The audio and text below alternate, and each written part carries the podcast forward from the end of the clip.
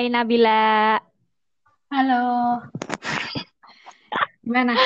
Oke, kembali lagi bersama podcast anak bungsu yang dimoderatori oleh Yaya dan Nabila. Jadi nggak tahu sih emang pembahasan ngobrol sama Bilong gitu tuh. Nah, gitu. Halo, aku Ya. opening dulu deh, opening dulu. Ah, ya, oke, siap. Oke, coy gitu. Bahasanya tuh bisa sampai mana-mana gitu. Bahkan pembahasan tentang halu pun itu ya tetap bisa nyambung gitu loh. Insight atau sesuatu insight aduh pembelajaran yang bisa kita ambil nanti. Eh, BTW aku tuh di kayak di gudangnya bapakku gitu loh. Soalnya ada tamu gitu. Ya, nggak apa-apa. Aku juga mengendap-endap ini pergi nyari Hmm, soalnya ada yang baca Quran lah, apalah. Maklum ya, habis maghrib coy. Ya, habis maghrib. Heeh, terus gini aja lanjut tentang eh, kita kan udah ngomongin nih tiga orang. Tapi sebelum ngomongin ke yang terakhir ini gitu ya tentang penulis Indonesia, eh, aku mau nanya dulu nih Bil, kamu tuh kenapa kok suka membaca gitu loh, terutama novel-novel yang ya genrenya itu memang ya halunya tuh tingkat dewa lah ya nyebutnya dalam dunia pernovelan gitu. Kenapa kok kamu suka membaca dan eh, genre itu yang kamu sukai gitu? Kenapa? Eh, sebenarnya aku nggak ada ini sih kayak eh, ini nih kayak gitu. Aku aku lebih ke apa pun gitu loh ya. Soalnya Hmm, pada dasarnya suka halu kan. Dari kecil di- dari kecil bawaannya suka halu. Jadi nontonin eh baca novelnya Enid Blyton yang itu yang lima sekawan yang Mm-mm. ada itu. Terus zaman-zaman SMP booming-boomingnya teen lit. Terus Hmm. ah, itu eh, novel teen litnya Gramedia itu ada apa? eh Esti Kinasih, ada. Oli Suka, ada Mia Arsyad, ada sekarang mungkin kalau sekarang aku baca novelnya itu kok aku aneh gitu, kering gitu kayak bisa sih suka kayak gitu. Mungkin karena semakin dewasa, semakin kita melihat referensi yang kita baca banyak. Jadi kayak lihat dulu itu aku kok nggak banget baca-baca nggak penting. gitu. Kan aku pada dasarnya bukan yang ada sih temenku tuh ya eh, yang ini eh, yang kadang itu mendiskreditkan bacaan. Jadi kayak misal apa yang kamu baca itu mencerminkan diri kamu. Ya, aku nggak bisa setuju, nggak bisa membantah. Tapi aku pernah dengar itu. Aku pernah dengar eh mana sih tadi mikrofonnya ya? Oh ini.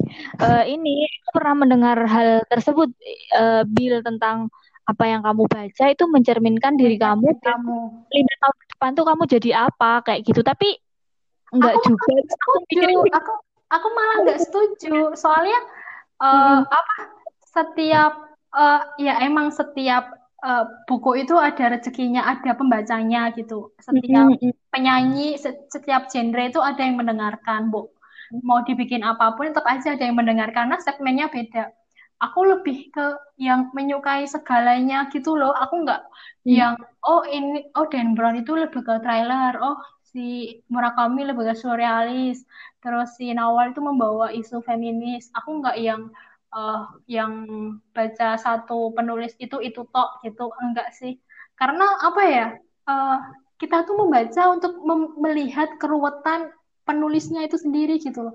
Dia itu Mm-mm. membawa isu apa sih di belakang kayak gitu. Jadi kita lebih kadang kita lebih untuk me- mem- membaca isi pikiran penulis daripada kadang baca sosial itu juga didukung sama apa yang dibawa penulisnya itu background penulisnya itu. Jadi lebih ke kepekaan sosial itu juga tumbuh gitu loh di setiap Mm-mm. bacaan yang kita baca. Kadang gitu. Eh, jadi kita ini Bil, aku juga melanjutkan yang episode sebelumnya kita tadi ngobrol. Ada yang terlupa nih kan tadi kita membahas tentang eh, kualitas.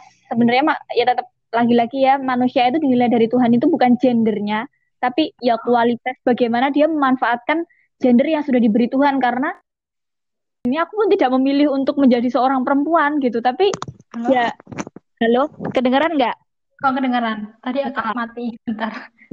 Eh, ya sama kita kan tidak bisa memilih lahir dari eh, rahim mana gitu. Tapi kita tuh kan bisa memilih mati seperti apa. Itu kan kita bisa memilih. Sepakat. Aku Oh, percaya. Dan uh, terkait tentang kualitas orang gitu kayak aku gender perempuan ini nyawaku itu tidak memilihkan Tuhan kan yang memilihkan kamu menjadi uh, norma ayu kayak gitu kan. Itu kan Tuhan semua yang memilihkan dan bagaimana kita mengelola apa yang sudah diberikan Tuhan kayak gitu kan gampangannya. Nah terus terkait ini juga Bill uh, aku sangat gimana ya aku tuh orangnya agak uh, sebenarnya malas berdebat sama orang yang terlalu orangnya itu saklek karena baru mendengar oh, iya. satu kajian habis itu langsung dijat digeneralisir semua Ini sama sebagai sesuatu gitu. hal yang maha benar Mm-mm, emang netizen maha benar gitu kan kayak contohnya gini nih uh, waktu itu kan aku kan aku emang orangnya suka traveling aku suka mm-hmm. ketemu ke tempat baru bahkan kamu tahu kan bahkan kamu tahu bagaimana aku tuh sangat berusaha berdoa untuk pergi yeah. lagi dari Jogja karena yeah, yeah, yeah. suka aja gitu aku suka sensasi bertemu dengan orang baru di dekannya itu aku seneng gitu lah. Terus habis itu kan hmm. aku intinya ngasih hadis, eh bukan hadis tapi peta Arab. Intinya uh, bersafarlah maka kamu akan mendapatkan apa yang kamu tinggalkan, akan mendapatkan ganti dari apa yang kamu tinggalkan. Kayak gitu kan inti pepatah Arabnya. Nah, terus apa hadis ya? Aku lupa pokoknya adalah Arab ngomong kayak gitu. Nah, hmm. terus habis itu aku tuh ada yang nanya, dia itu bilang gini, "Eh ya, uh, bukannya kalau perempuan itu kalau bersafar itu sama lawan apa sama mahrom ya gitu. Terus waduh aku mikir ini orang ini banget nih saklek banget ya aku kan males ya berdebat uh, uh. sama itu. Nah, uh. akhirnya aku cuma bilang sama dia gini, aku aku cariin kajian di YouTube biar lebih enak.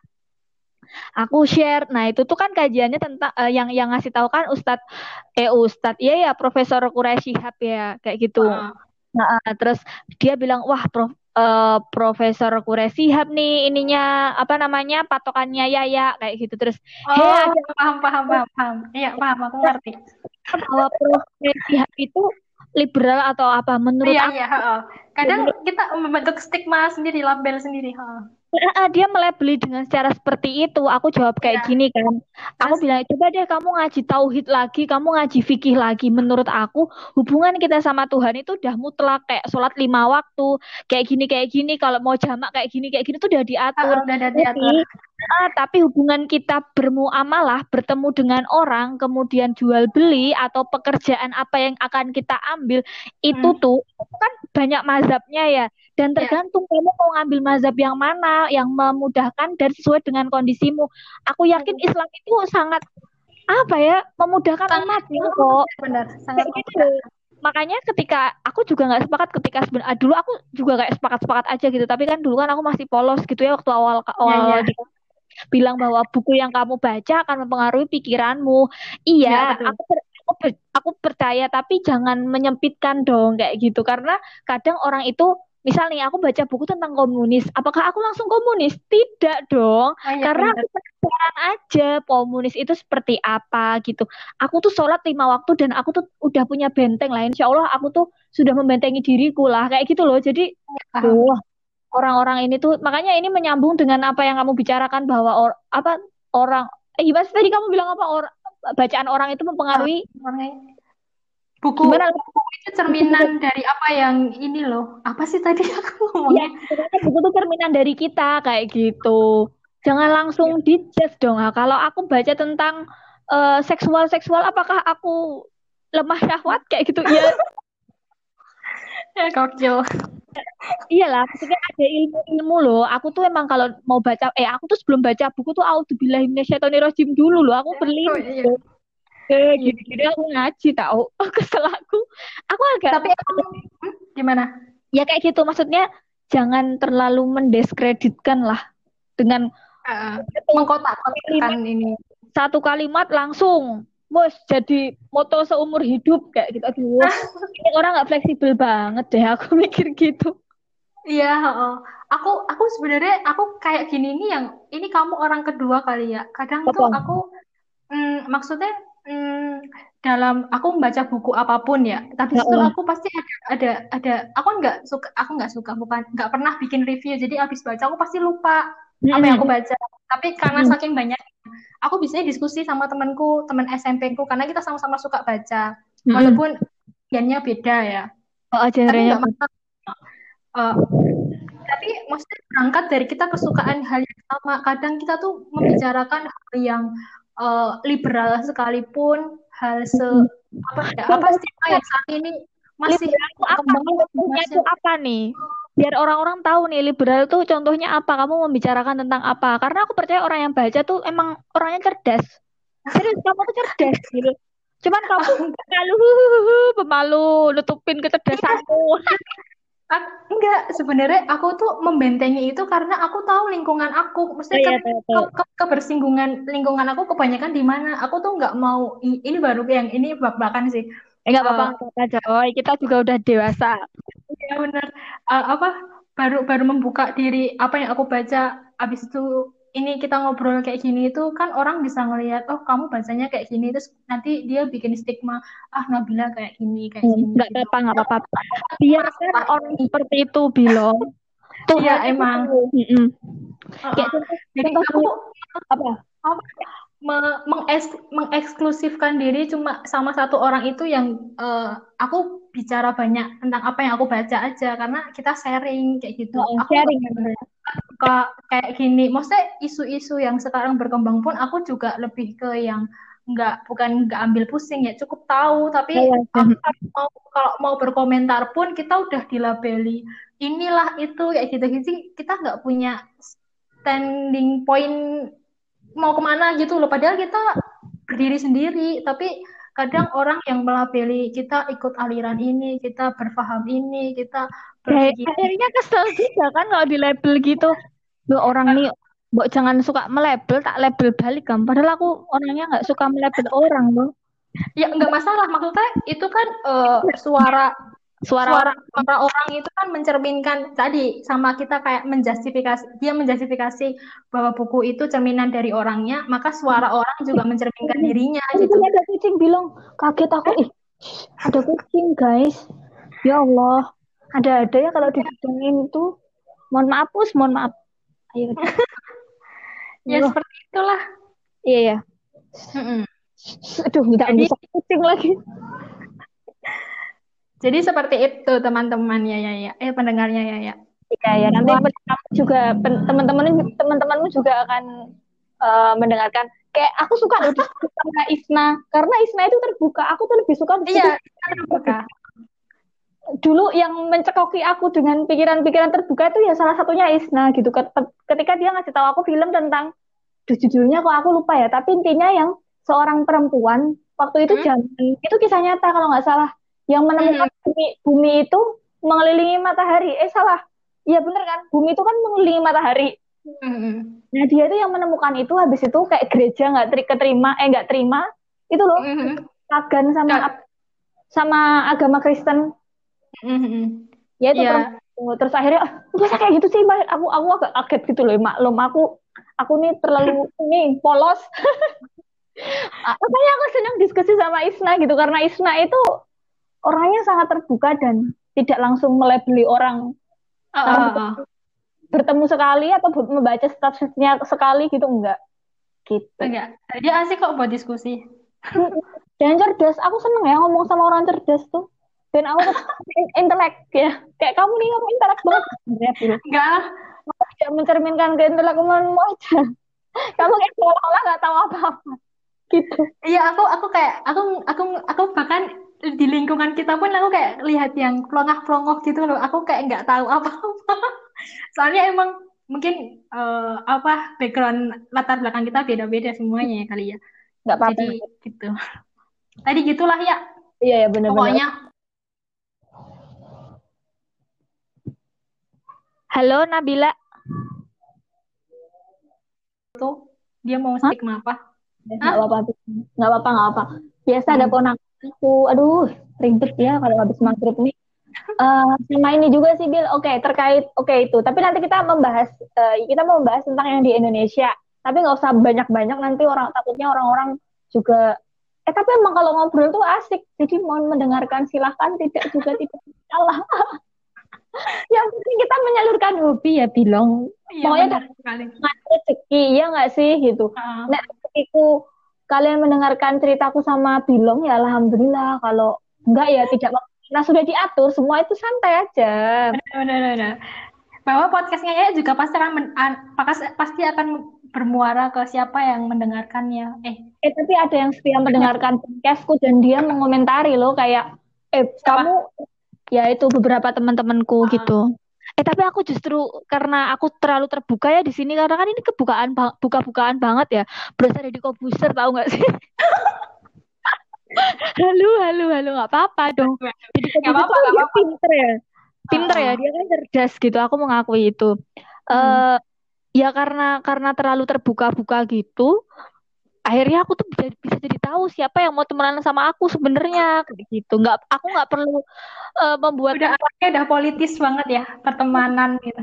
sensasional gitu nggak perlu aku kayak aku tiba-tiba lepas jilbab atau apa kayak gitu enggak tapi Gimik-gimik. eh, gimmicknya tuh cuman ngobrol gini aja udah kelihatan tuh siapa yang mau temenan sama kita kayak gitu itu juga tujuan aku sih biar tau lah ya ya itu sebenarnya seperti apa eh orang tuh kayak nggak pe- kepercaya tahu aku bikin podcast kayak ih sumpah ya kayak gitu. Lagi teman seangkatanku aku kan kelihatan kayak orang tuh celelean kebanyakan ketawa gitu loh.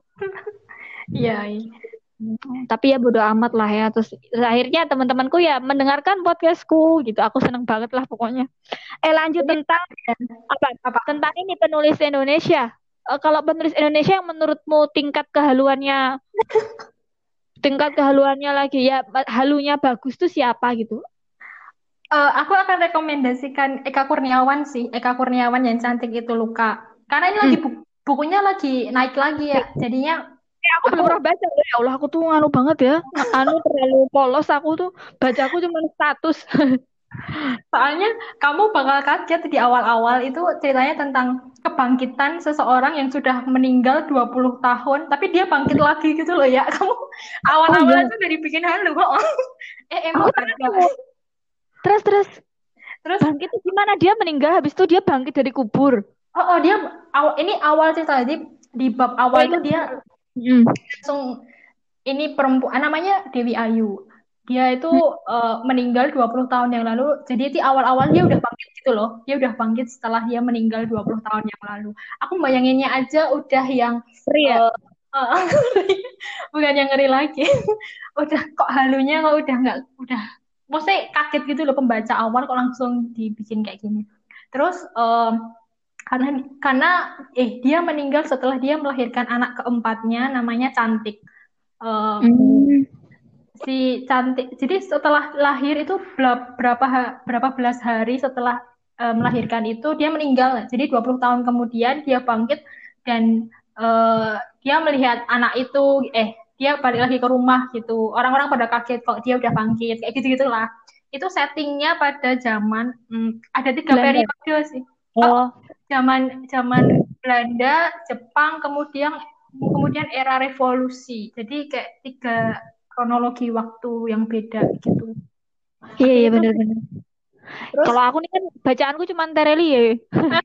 nggak apa-apa nanti kita bahas ya Tapi Terelia. dia juga halu loh Terelie. Eh tapi kalau Ya, Andrea Hirata itu dia itu kalau bikin no- novel Laskar Pelangi yang sampai diterjemahkan ke beberapa bahasa itu hmm. kisah nyata nggak sih apa halu juga? Aku merasa kalau Andrea Hirata itu eh, dia Ikalnya itu ya? Dia dia menciptakan tokoh itu kayak alter egonya dia. Jadi kayak dia terlibat di dalam Oh menyusuri dirinya yang masa kecil gitu loh. Oh iya. Tapi Tapi emang mungkin dengan luar biasa sih narasi yang dibangun sama Andrea Hirata. dengan tambahan-tambahan bumbu-bumbu gitu ya. Oh, oh, oh, oh. Dan sebenarnya konfliknya konflik sederhana gitu loh ya. Tapi Tapi dia membawa, juga sih menurutku latarnya Belitung yang dulu awalnya nggak terlalu terkenal. Habis itu Hmm, Laskar Pelangi boom kan langsung hmm, terkenal. Deh aku bikin ya novel tentang Natuna deh. itu juga bisa. Soalnya aku baca yang Andrea Hirata, Laskar Pelangi itu SMP kali. Jadi aku mungkin udah lupa. Iya, eh, tapi kan kayak itu Kan kan zaman SMP kan ya. sensasional ya. Filmnya juga sensasional. Bener. Penting lah. Mm, mm, mm. Terus Mm. terus ambil. Oh, yang tadi yang kita balik ke cantik itu lukanya Eka Hmm. Kurniawan. Si karena dia punya anak tiga, jadi eh, Dewi Ayu tuh diceritakan, eh, ditokohkan oleh Eka itu orang yang cantik itu dia blasteran Belanda Jawa. Terus Mm, tapi dia eh, pekerjaannya memelacurkan diri kayaknya kayak mm. kayaknya bahasan kita kita tuh pelacur-pelacur. orang-orangnya iya kita bahasan nggak apa-apa nggak apa-apa lanjut lanjut. dia melahirkan di uh, dia nama nama tempatnya itu Halimun. Dia orang yang paling dia dia pelacur paling terkenal di Halimun seperti apa. Dia bahkan punya anak tiga eh tiga nanti anak keempatnya tuh yang cantik itu yang dia habis bangkit dari dari lah eh dari kubur terus dia udah 20 tahun. Jadi umurnya udah 20 tahun nih tiba-tiba. Uh, uh, si si ketiga anaknya pun dia nggak tahu ini ayahnya siapa karena saking banyaknya gitulah diceritakannya itu kayak gitu.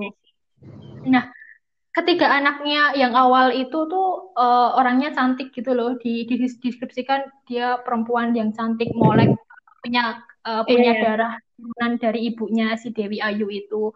Terus tapi itu dia berdoa suatu ketika nanti kalau aku pengen eh kalau aku ada anak laki aku tuh pengen anaknya tuh jelek. Dia bener-bener Eka itu halunya udah nggak tahu ya ampun-ampunan. Dia mendeskripsikan sosok yang namanya cantik itu tuh bener-bener jelek gitu loh ya uh, lubang hidungnya seperti uh, colokan listrik terus kupingnya seperti apa kuping apa kupingnya itu seperti apa panci terus apalagi ya wah dia wah aku tahu dan wah kulitnya legam hitam seperti arang kayak gitu.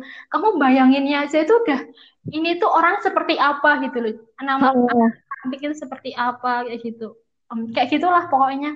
Kamu bakal uh, pembaca akan dibawa ke uh, konflik konf, konflik pada masa tahun-tahun penjajahan masa-masa Jepang, tapi lebih ke kearifan lokal, lebih ke, ke daerah itu. Tapi itu lebih halu lagi karena daerahnya namanya Halimun dan tokoh yang diciptakan Eka juga halunya ya seperti itu gitu.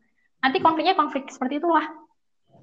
Aku nggak mau spoiler karena e. ini lagi naik novelnya. Itu kayaknya udah lama, habis itu kayak naik lagi gitu kan? Oh, oh, oh emang oh, itu novel udah lama, cuma dinaikin lagi nih. Edisi baru juga kan covernya. Mm -mm. Mm -mm.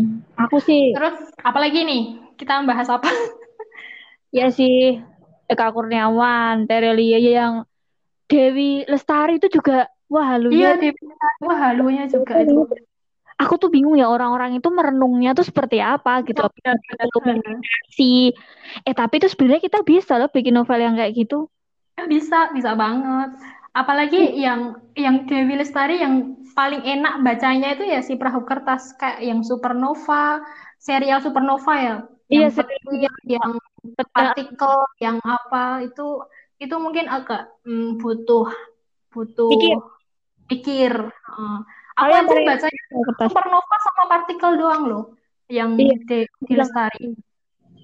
Tapi emang luar biasa sih di uh, luar ininya narasi yang dibawa. Aku suka sih orang-orang kayak gitu. Kenapa ya mereka tuh pinter? Kita juga pinter kok. Cuman kita belum ketemu momen aja. Iya, iya itu betul. Kan mereka ketemunya ke, mereka kan ketemu momen kan itu berarti. Kenapa kok bisa uh, keberuntungan itu nggak ada. Kalau katanya seorang keberuntungan itu tidak ada. Kita tuh bisa menjemput kok. Keberuntungan Bener. itu hadir ketika kamu sudah siap dan ketemu momen kayak gitu akan hmm. mendapatkan boomnya seseorang gitu. Ya mungkin sampai sekarang kita kok belum naik mobil ke mana-mana ya ya itu Bill kita belum ketemu momen gitu. Aku tuh aku tuh baru tahu ya ada ada pem, penyanyi namanya Woro Widowati di YouTube oh. ya. Terus Happy Asmara selain Ella Karisma dan Via Valen loh. Ih lagu-lagunya coy di kuping aku. Aduh, mau sholat aja aku inget Bill. Ya Allah lagunya aku bilang gitu. Doh kok jadi kayak lagunya tapi ya aku menikmati. Ya itu mereka udah ketemu momennya aja udah rezekinya sih. Hmm, rezekinya udah ada yang udah udah, udah diatur. Mungkin kita harus ya mudah-mudahan ini tahun-tahun ini kita juga menjemput rezeki kita yang banyak ya. Betul. Kayak gitu sih. Jadi emang kalau ngomongin kehaluan ini emang waduh luar biasa gitu. Sebelum hmm. ada kekei muncul gitu ya. Yang kamu tiba-tiba ngomong bilang, "Eh lihat lihat lihat video kekei." Terus Mbok dia bilang, "Eh ya Allah, sumpah aku tuh ngakak banget, guys." Kayak gitu. Aku nggak nonton iya. videonya karena itu tuh sebenarnya lagunya Rini Idol aku enggak, aku enggak mau komentar ke ranah itu. Soalnya tuh gara-gara iya, adikku tuh heboh Apa? itu loh. Adikku tuh di di penonton ke empat ratus ribu berapa aku udah nonton gara-gara eh mbak mbak ini lihat jadi aku bawa Ah, tapi luar biasa sih untuk orang yang nggak punya background pe, pe, penyanyi, tapi dia nyanyi. Ya emang Naik mom- momentumnya emang pas tadi yang kamu bilang dapat momen. kan. Oh. Kita mencari momen itu kan, Bil. Momen di mana kita juga akan boom itu loh. Ya, ki- sebagai manusia biasa butuh eksistensi, coy. Tetap tetap kita itu butuh eksistensi. Iya. Oke, betul. bilang karena kita itu kan udah ngobrol udah lama banget, eh udah udah banyak banget ya. Dan setiap ngobrol itu hampir 30 menit, hampir 30 menit gitu. Eh, Kita udah dua coy, ngobrol. Nah, kira-kira kamu ada eh, kesimpulan dari apa yang kita bicarakan dari segmen 1 sampai segmen 4? Gila, ini ini nanti rating bisa ngelain Deddy Kobuser nih. Kita mohon maaf oh, Pak Deddy Kobuser. Saya cuma main-main doang. Aku Tentang- sekali nggak ngasih konklusi sih sebenarnya. Nanti konklusi aku lebih ke em, pembacanya Murak, penganut pembacanya Murakami banget. Jadi biarkan pe- pendengar itu eh, mendapatkan insight dari apa yang ingin dia dapatkan aja. Kalau dia nggak dia nggak setuju atau dia agak ah kayaknya ini beda prinsip atau bagaimana, ya udah biarkan. Jadi Iya, going to the flow aja lah dia ininya. Tapi sebenarnya, eh, ayo teman-teman kita halu. Soalnya halu itu nikmat. eh enak tau. Kita coba Iya, coba iya. bayang bayangkan halu naik elang gitu ke Bantul, habis itu ke Brebes, habis itu ke mana lagi?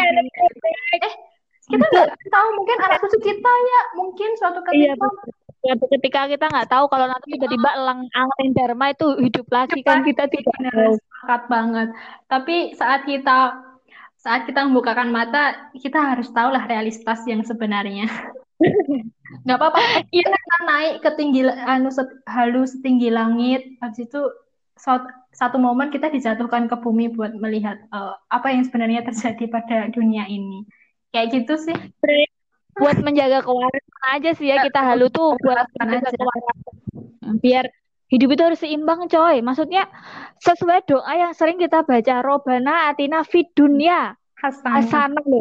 Aku minta ini dulu kayak namamu coy Hasanati. Yoi. Ya kan? Kita itu kan minta Fid Dunya Hasanah. Jadi ya Kebaikan Dunia- di dunia. Dunia dulu baru dapat kebaikan di akhirat kayak Benar. gitu. Ya kalau bisa dapat dua-duanya ya kenapa harus milih salah satu loh maksudnya. Aku sih menganut prinsip ya fit dunia hasanah gitu loh. Karena dapat kebaikan dunia alhamdulillah, dapat ke dapat kebaikan akhirat lebih alhamdulillah lagi kayak gitu. Betul. Jadi menik nikmatilah hidup yang sudah diberikan Tuhan dengan cara bersyukur dan kurangi judgment. Tolong ya teman-teman Tapi ini nggak masalah, maksudnya aku bukan orang yang nggak suka sama judgement juga. Maksudnya aku aku pun, kamu pun, kita pun juga mungkin sering juga. appealing, oh sukanya mungkin sama kayak gitu. Ini mungkin menempatkan sesuatu sesuai porsinya ya. Heeh, maksudnya jangan langsung tip ya itu hak sih sebenarnya eh, melabel itu hak setiap orang Iya. tapi ya dijagalah hatinya ya daripada label itu kan itu Benar-benar. membuat kita jadi dengki iri aduh hasut. Ya, ya betul Allah. betul. aduh ya Allah. Sudahlah ya Terus apa apa ada curhatan nih. iya ini curhatan. Ini masalah pribadi sebenarnya. Habis itu dibawa ke Oh, podcast Oke gitu. gitu. Tapi aku berdoa sih mudah-mudahan eh, ada nilai yang bisa teman-teman pendengar ambil lah ya gitu. Meskipun itu cuma satu dari eh, ribuan yang kita bicarakan. Tapi aku yakin pasti ada sih. Setiap orang pasti pokoknya tidak ada yang kebetulan ya. Pokoknya itu semua sudah diatur sama Tuhan gitu. Kalau teman-teman mendengarkan podcastku episode ketiga ini bersama Bilong gitu ya mudah-mudahan ada hal yang bisa diambil gitu aja sih. Ada yang bisa dimanfaatkan untuk ke depan gitu. Iya. Mungkin itu aja Bilong nggak ada tambahan lagi kalau nggak aku tutup nih Nggak ada. Terima kasih buat pendengar Yaya yang mau mendengarkan cerita haluan ini. aku juga berterima kasih kepada Nabila yang sangat tidak berharga sebenarnya mendengarkan Iya. kita. eh berharga tahu sebenarnya tapi ya mungkin dikit sih 0,000 gitu Iya, tapi terima kasih banyak kepada Nabila yang sudah menyempatkan waktu untuk berhalu bersama Yoi. Mudah-mudahan apa yang kamu usahakan di bulan ini eh, Tuhan berikan Amin. gitu. Gitu. Doa amin. kepada siapa yang mendoakan. Kita selalu berdoa buat kebaikan ya. Kita ketemu dalam doa. Siap Indonesia. Oke ya Allah maaf aku tuh banyak guyon sekali ya apalagi kita tuh kalau ngobrol ketawa-ketawa. Gitulah eh nanti kayaknya geng Sri Mulat akan aku ini diajakin podcastan gitu deh. Iya, siap. Gantian gitu. Siap. Aduh paling kayak paling seru nanti ngobrol sama Bimo sih ya soalnya dia kan lawak banget ya. Tapi kadang serius dia kalau Bu Anjak serius serius. Iya, iya, serius, serius, serius, serius. Pinter dia, soalnya pinter. Aku seneng kan ngomong sama orang pinter. Semuanya pinter sih, geng Sri Mulat. Udah gitu aja, terima kasih buat teman-teman yang sudah mendengarkan. Semoga ada manfaatnya. Assalamualaikum warahmatullahi wabarakatuh. Waalaikumsalam.